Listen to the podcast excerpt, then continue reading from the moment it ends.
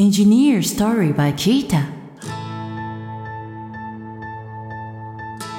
日本最大級のエンジニアコミュニティキータプロダクトマネージャーの清野俊文です。この番組では日本で活躍するエンジニアをゲストに迎えキャリアやモチベーションの話を深掘りしながらエンジニアの皆さんに役立つヒントを発信していきます。今回のテーマは八落さんと考えるエンジニアの未来です。はい。キータの運営にずっと携わっていた八落さんとエンジニアの未来について語っていけたらなと思ってます。ゲストには前回に続いてキータ創業者で株式会社コーチャット代表の八落さんにお越しいただきます。はい今回もですねぜひいろいろなお話できたらなと思ってます。ゲストをご紹介します。キータ創業者で株式会社コーチャット代表の八落さんです。はい、八落です。よろしくお願いします。よろしくお願いします。これまで八落さんとはキャリアやエンジニアのアウトプット文化についてお話しいただきましたはい、今回はですね、エンジニアの未来について考えていければなと思っています。はい、では早速なんですが、ちょっとお伺いしてみたいなと思っているのが、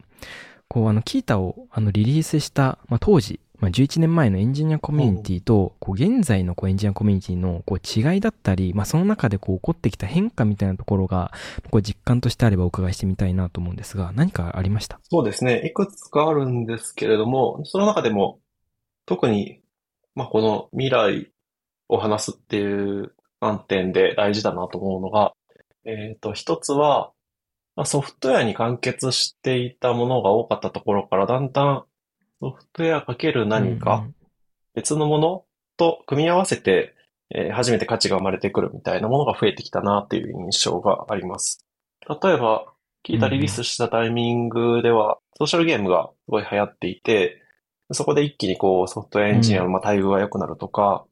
プログラミングっていうものがお金を生み出すみたいな、そうした動きがあるタイミングだったんですけれども、今は比較的こうソフトウェアだけの領域もありつつも、それ以外のところにどんどんソフトウェアの影響度というか重要度が広がってきているなという印象があります。っていうのが一つと、あともう一つあるのが、うんうんまあ、そうしたそのソフトウェアをより身近にというか、うん、アプリっていうものを通してソフトウェアに触れる機会っていうのがたくさん増えてきたと思うので、多くの人が、じゃあこれを作る側に回ってみたいなとか、自分で作ってみたいなみたいなところで、もうつソフトウェアエンジニアになりたい、までいかないにしてもソフトウェアを書いてみるとか、書いてみたいとか、うん。っていう人が増えてきていて、なんか、その、ソフトウェアを書くイコール仕事っていうところだけじゃない、えー学びたい欲求とか、使われ方っていうところが出てきていて、うんそこも当時とは違うなっていうのは最近感じます。うんうんうんうん。ありがとうございます。まあ、確かにあの、キータのアウトプット、まあ、投稿される記事のところでも、まあ、結構、まあ、この数年だけでも変化あるなっていうふうに感じてまして、まあ、例えばやっぱり、あの、多分当時って本当にプログラミングの、こう、コードの話とか、そういう知見のアウトプットとか多かったと思うんですけど、今ってそこからこう、エンジニアリングのこう、そもそものマネジメントの話とか、どうやって物を作るのかっていうプロダクトマネジメントみたいなお話もありますし、あとはまあ機械学習みたいなところもだいぶこうメジャーになってきているので、まあその中でこうそこをもっと踏み込んだ数学の話とか、うんうんそもそもそうモデルを作るためのこうデータクレンジングの仕方とか、もうね本当にこう、ただコードを書いているだけではないけどエンジニアリングであるものっていうのがどんどんやっぱ広がってきている。エンジニアの役割というかエンジニアっていう言葉が持つ定義自体もすごい広がってきてるのかなっていうのは、まあ、感じたりもしているので、まあ確かにその変化起こってそうだなっていうのは僕自身も感じました。あとやっぱりもう最近、あの、キータでも結構投稿されてる方の中で、中学生とかで、こう、投稿していて、で、趣味で、その、競技、例えば競技プログラミングとか、あとまあ、カグルとか、そういうのに趣味で、こう、一個の、こう、ゲーム感覚で参加して、そこの知見をキータでアウトプットしてるみたいな、こう方とかもいらっしゃったりするので、まあ、そんぐらい、こう、プログラミングってものが、まあ、ある意味で身近になってきているというか、もうすごい手に取りやすいものにはなってきているのかもな、っていうのは、今お話聞いていて感じました。ありがとうございます。なんかそこのこう変化の中で、こう未来エンジニアコミュニティってどうなっていくのかなみたいなところは結構僕今も気になってたりするんですけど、八落さんとしてこうなっていくんじゃないのかなみたいなところのこうアイデアみたいなのがあったらお伺いしてみたいです。そうですね。何かこう、確たるものは多分誰も言えないんですけど、えっと、うん。先ほどお話しした二つっていうところは多分、うーん、大きい流れとしてあって、そんなに変わらないんだろうなとは思うので、そうなった時に、うん。こう今もそうですけど、例えば機械学習とか、顕著なように、こう、うんどんどんどんどん重症化が進んでいくというか、なんか下のレイヤーのことわからないけど、ものが作れるっていうところは進み続けていくと思うので、そうなった時に、う。うんん、何か中身はわからないけれども、こう、パーツとパーツを組み合わせたらうまくいくみたいな。例えば、えっと、ノーコードっていう言葉、今も流行ってるのかな？一時期流行ったりとかして、そういうサービスもうん出てきて、こう、プログラミングはわからないけれども、えっと、オリジナルのシステムを作れるとか、サイトを作れるみたいな。うん。そうしたその技術的に直接、もうコードを全く見なくとも、感覚的にこう操作することで何かこう仕組みを作れるっていうところは、今も出てきているので、うんうんなった時にこう、いわゆるエディターを開いて、えー、アルファベットを打ち込んで、機械を動かすっていう形じゃないプログラミングが、うん、ご主流になっていくというか、そちらが増えていくんじゃないかなとうんうん。いう気がしてます。で、そうなってくると、じゃあ、その、コンピューターサイエンスがとか、プログラミング言語の知識がっていうのとはまた違ったところで、うんの考え方とか、アイディアとか、知識っていうもので、えーすまあ、ソフトウェアの良し悪しだったり、いいものかどうかっていうところが決まってくるような気がするので、なんかそのコンピューターに詳しいじゃない、コンピューターに詳しいだけじゃないソフトウェアエンジニア、それもその、い広義のソフトウェアエンジニアというか、ソフトウェアをプログラミングがしなくうんにしても作るような人をソフトウェアエンジニアとして呼ぶならば、うん。そうしたソフトウェアエンジニアが増えていくのかなみたいな気がしてます。だかうんら心理学なのか、ありがプロダクト。マネジメントなのか、うん。UX デザインっていう視点なのか、まあいろいろ、いろんな領域が組み合わさって一つの人が使うソフトウェアができると思うので、まあ、その部分を、うん。コンピューターサイエンス的な、えコンピューターの知識、プログラミング言語そのものをどう扱うっていう知識じゃないところの、うん、視点とか、経験とかをうまく組み合わせるみたいな、なんかそこがうん。大事になって、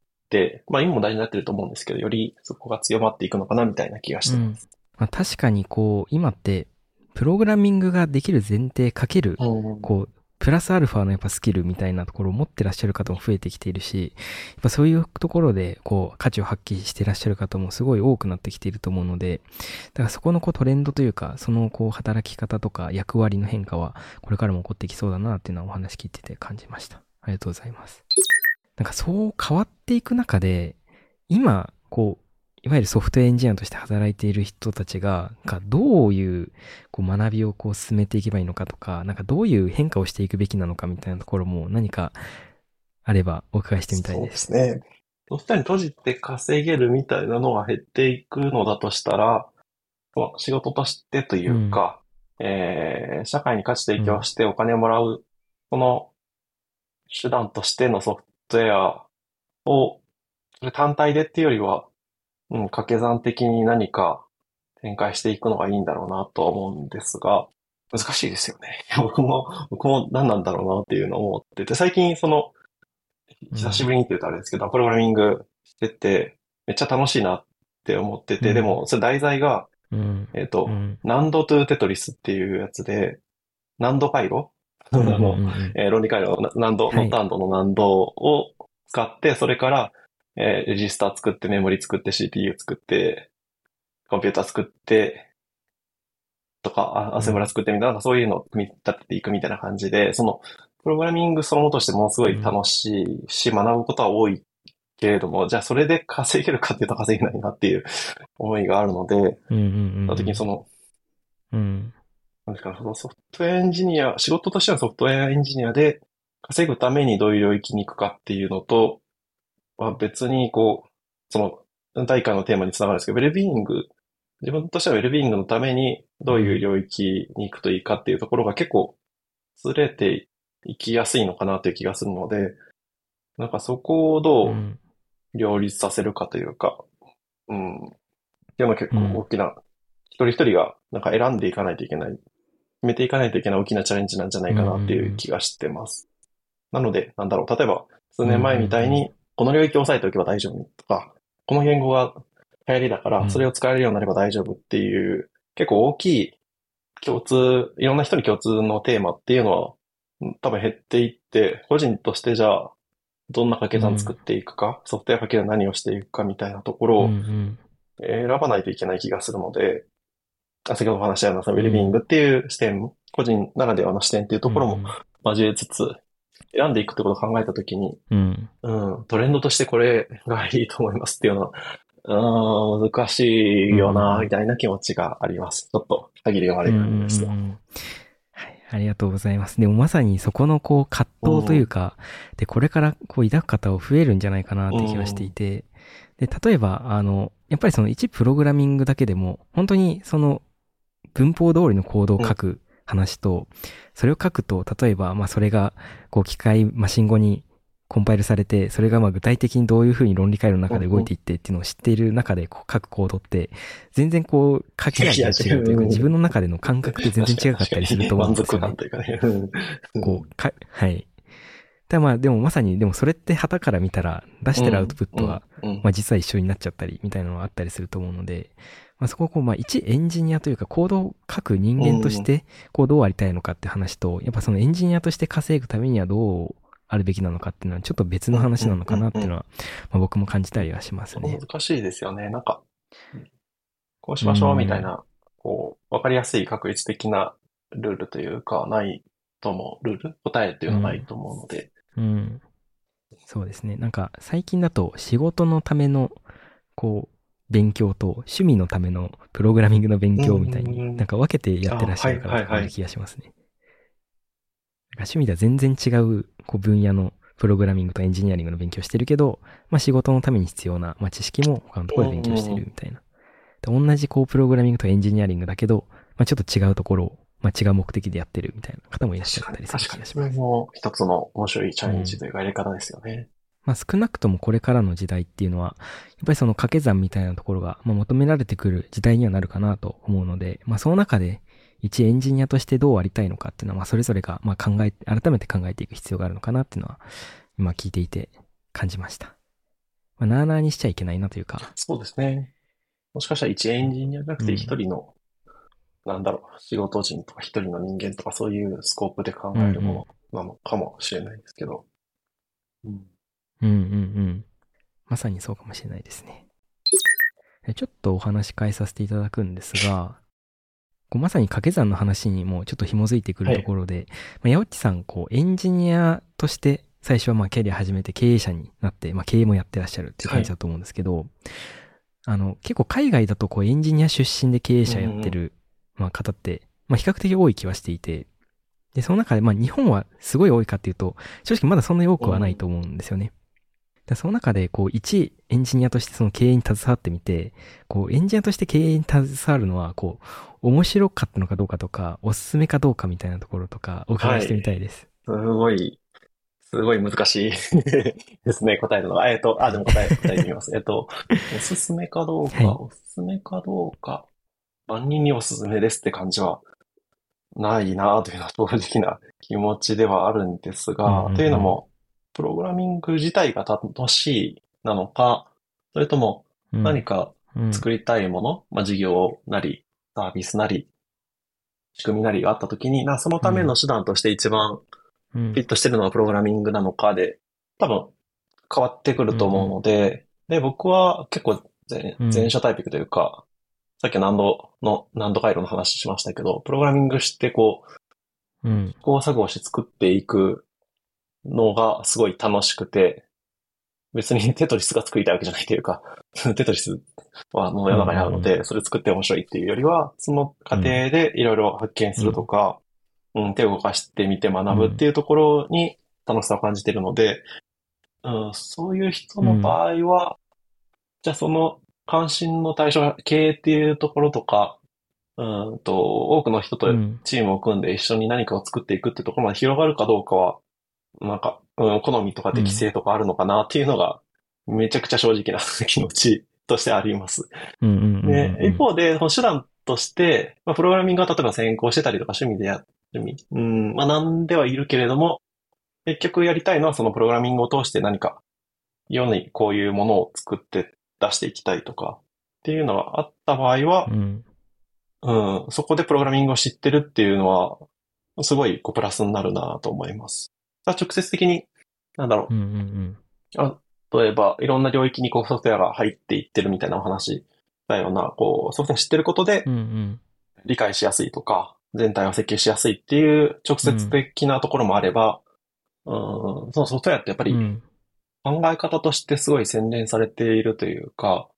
抽象的に考えるとか、アルゴアルゴリズム的な視点とか、まあ最近なんかステム教育みたいな文脈でも注目されてたりしますけど、なんかそういううん。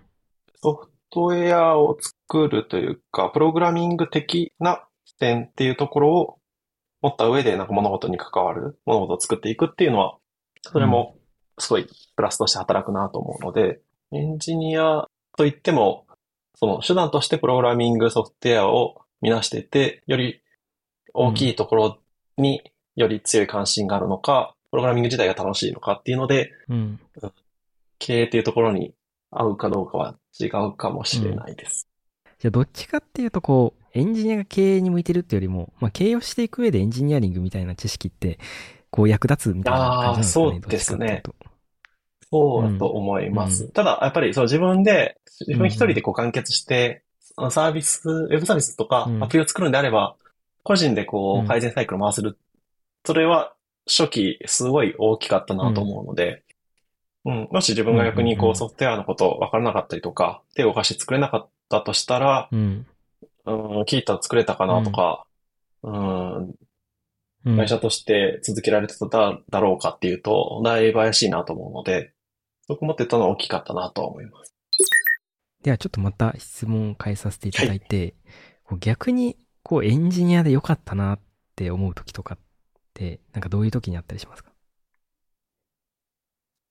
無限に楽しめるものっていう、っていうところですかね。人生において。えっと、っていうのがまあ、うんまあ半分冗談半分本気の回答で、う。うんー、うんん。なんというかその、遊べる対象でもあるし、でも今の世の中的にうん。えっと、お金を稼げる対象でもあるっていう、なんかその二つが重なっている、なんだろうな、レアな領域の一つだなっていうふうに思うので、うん。うん。世の中的にする価値があるけれども、とか、個人としてすごい大事だと見出してるけれども、えーお金になりにくいっていう領域って多分ものすごい数あって、それがソフトエンジニアっていうのは今、この何年だろう、数十年とかっていうタイミングで、こでこの先もしばらくは、そこにこう、社会的に価値を見出してもらえるだけじゃなくて、お金っていうものも動くっていう領域だと思うので、なので、そうしたこうんう、ところに関心持てたのは良かったなと思ってます。関心持てたとか楽しめてる。うんうんうん。あとはもうなんか、うんもう、エンジニア的なコミュニケーションもすごい面白いなと思ってます。うん。なんですかね。コードで語るというか、あもので語るというか、んんん何かこう、はい。ものすごい喋りが得意とかじゃなくても、ソフトウェアを通してその人が見えてきたり、すごいなって思ったりとか、面白い人だなっていう風にうん、見えるっていうのは、うんうん。ちょっとこう普段の関わりとは違うコミュニケーションの形だなと思うので、うん。なんかその技術を通して人の一側面が見えるっていうのは、えープログラミングしてたからこそ、ソフトウェア書いてるからこそだなっていうふうに思います。いや、確かに今お話聞いてて思ったのが、プログラミングって本当にそれだけでも面白いのに、それでお金が稼げちゃうっていうのって本当にすごい珍しい気がしていて、なんか結構プログラミングって、んなんですかね。まあエンジニアの人も、まあもしかしたら例外いるかもしれないんですけど、やっぱ楽しんでプログラミングとかそういうのを勉強したりとかやってる方の方が多い気はしてて、まあその中でそうやって楽しんでるものがちゃんと世の中の価値にもつながるっていう、その、あの集合、集合というかその合わさっているところがすごい大きいのがこうエンジニアの特性な気がするので、確かに僕自身もまあエンジニアリングやっててよかったなっていうふうに、うん 今改めてお話聞いてて感じました。あと今お、あの、二つ目にあった、その、まあ、こう、行動だったりとかを通してコミュニケーションができるみたいな話も確かになっていうふうにすごい思って。からやっぱコードって、なエンジニアしかわからないかもしれないんですけど、やっぱ個性すごい出るじゃ 出ますね。出ますね。やっぱこう、こうあ、あ、こういうコード書くタイプの人なんだな、みたいあ、な。ここ開業入れない人なのね、とかね。うはい、うんとか、あ、この、こう、こう、この、この計算こういう処理で書くタイプの人なんだなとか。なんかやっぱそういうの、まあ OSS とか、まあそういうところのコード見たりとか、まあ普段業務の中で見たりする中でも、まあそういうのが見、こう垣間見えて、こう、ちょっと仲良くなるというか、お互い知れるみたいなのもあったりする気がするので、確かにそれもこうエンジニアとしての面白さなのかなってお話聞いてて今思いました。で、ちょっと最後に行きたいなと思うんですが、最後、ヤオッチさんが今後やりたいことについてお伺いできればなと思ってます。やりたいこと、そうですね。えっと、その輪郭をはっきりさせるためにずっといろいろやってるな、みたいなのがあるんですけれどうんも、うんうん。うん、まだ綺麗に言語化できてないですが、最近の活動を並べてみると、まあ、即興演劇に興味持ったっていうのが一つと、あとは、コーチングを、まあ、以前学んでたんですけど、今改めて学んでたりとか、えーうん。プログラミングやっぱ楽しいなと思って、没頭してたりとか、デートプロがあって、